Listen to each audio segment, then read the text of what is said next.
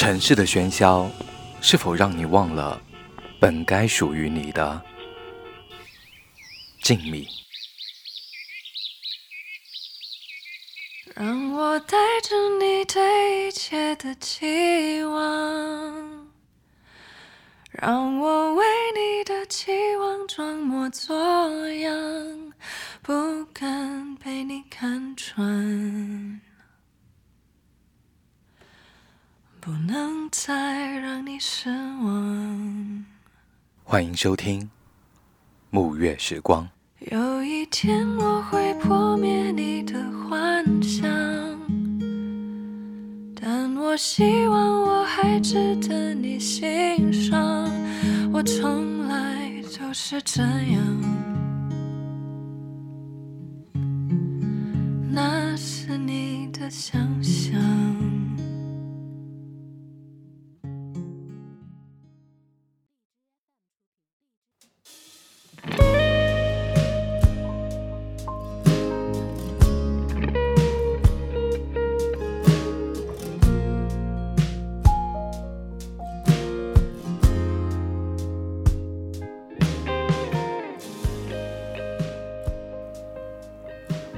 文字激动心灵，声音传递梦想。这里是月光赋予网络电台。大家好，我是你们的主播沐月，欢迎收听今天的沐月时光。今天将为大家带来洛凡的文章。疼不疼这事，只有自己知道。其实生活中，我们每个人都会经历各种不同的痛苦。有的人抱怨，有的人承受，有的人拼搏。但生活就是这样五味杂陈。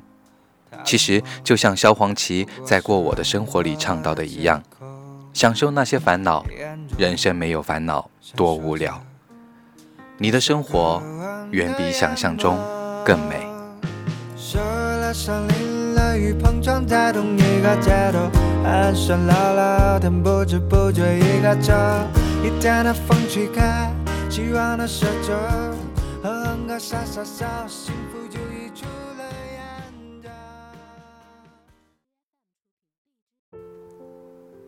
你好，老朋友。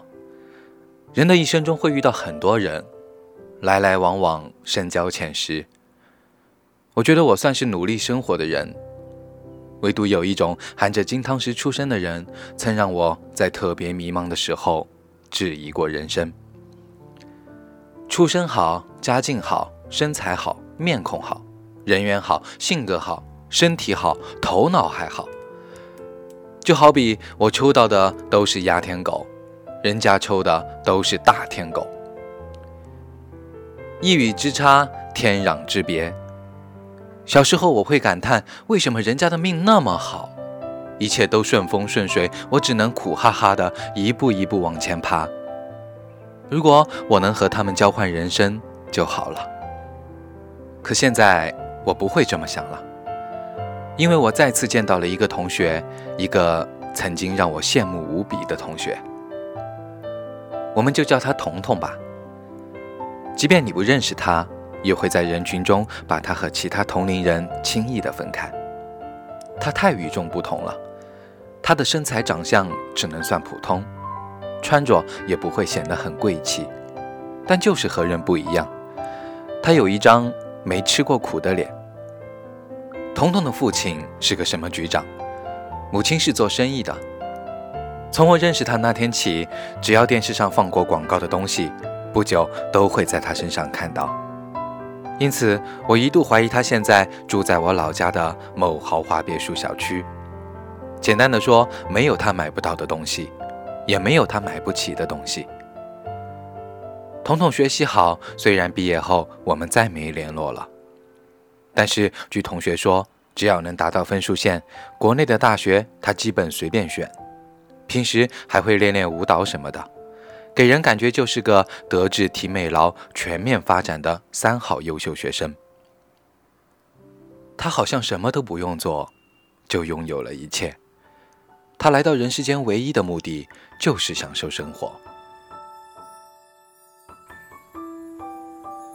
厦门的雨下得恼人，为驱赶纠缠的寒意，我躲进一家咖啡馆。多年之后，我在这里再一次见到彤彤。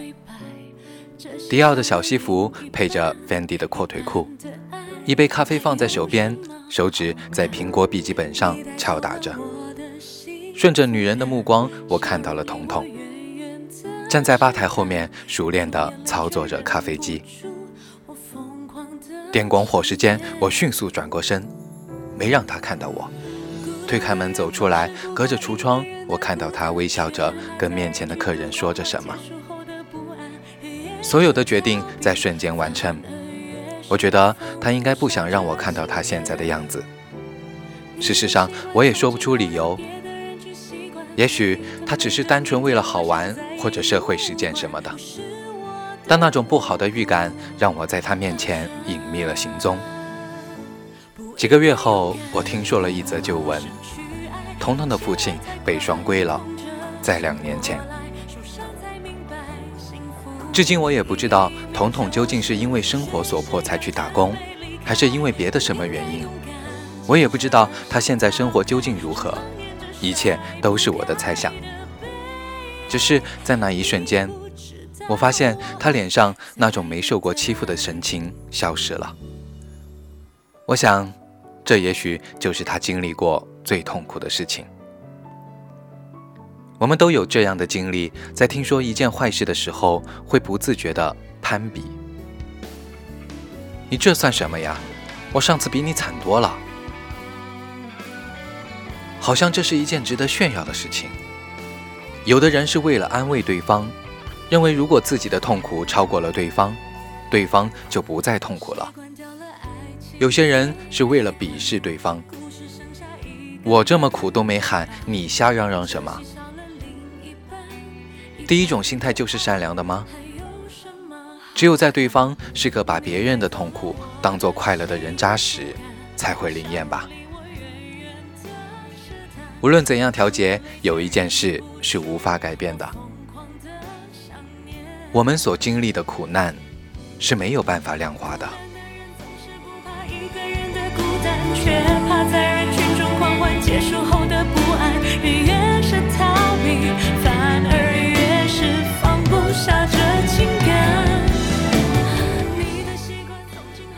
今天的节目就是这样。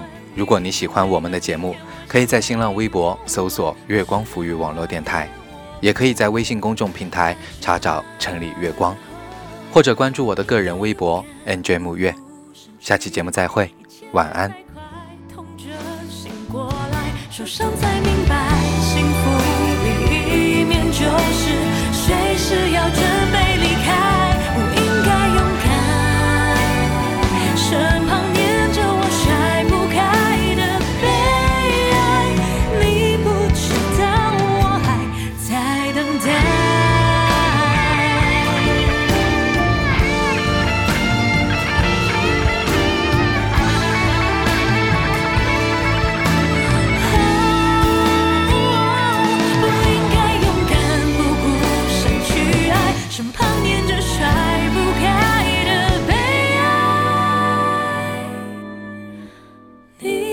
知道。